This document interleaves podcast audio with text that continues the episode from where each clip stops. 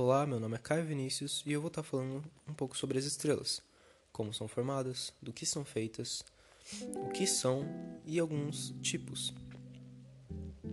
As estrelas elas são grandes esferas de plasma mantidas por sua própria gravidade. Elas emitem luz, calor e outro tipo de radiação. As estrelas elas se formam pela condensação de gases que se aglutinam pela atração gravitacional. As grandes nebulosas, por exemplo, são berçários de estrelas, uma vez que em seu interior grandes nuvens moleculares dão origem a novas estrelas. Do que as estrelas são feitas? A maior parte das estrelas são compostas de hélio e hidrogênio.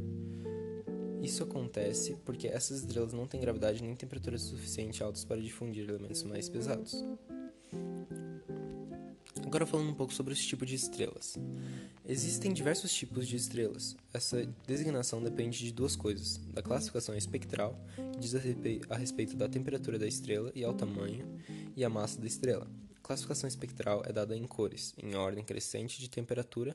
Temos as estrelas vermelhas, laranja, amarelas, amarelas brancas, brancas, azuis brancas e azuis.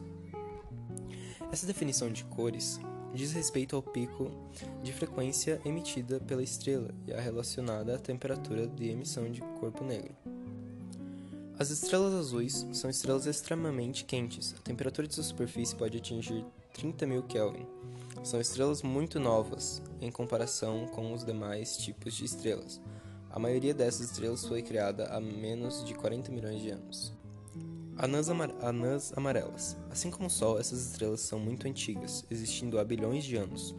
O futuro dessas estrelas é o de se tornar uma gigante vermelha. Anãs vermelhas. São, são estrelas mais comuns, representam cerca de setenta e três por cento das estrelas do universo. Seu brilho é fraco e são estrelas pouco massivas.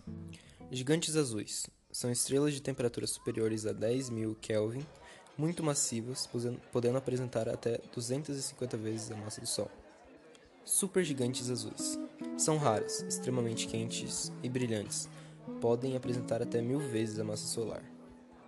Anãs brancas. Essas estrelas são formadas pelos núcleos de outras estrelas que ejetaram suas camadas externas.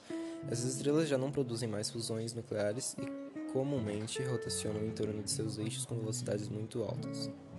E as estrelas de nêutrons são estrelas que foram tão compri- comprimidas que todos os seus prótons e elétrons ejetaram-se em razão da repulsão elétrica. São muito pequenas, têm entre cinco e quinze quilômetros de raio e suas temperaturas excedem centenas de milhares de graus Celsius. Esse foi o capítulo um. Se você quer saber mais sobre, é só você ir assistir o capítulo dois.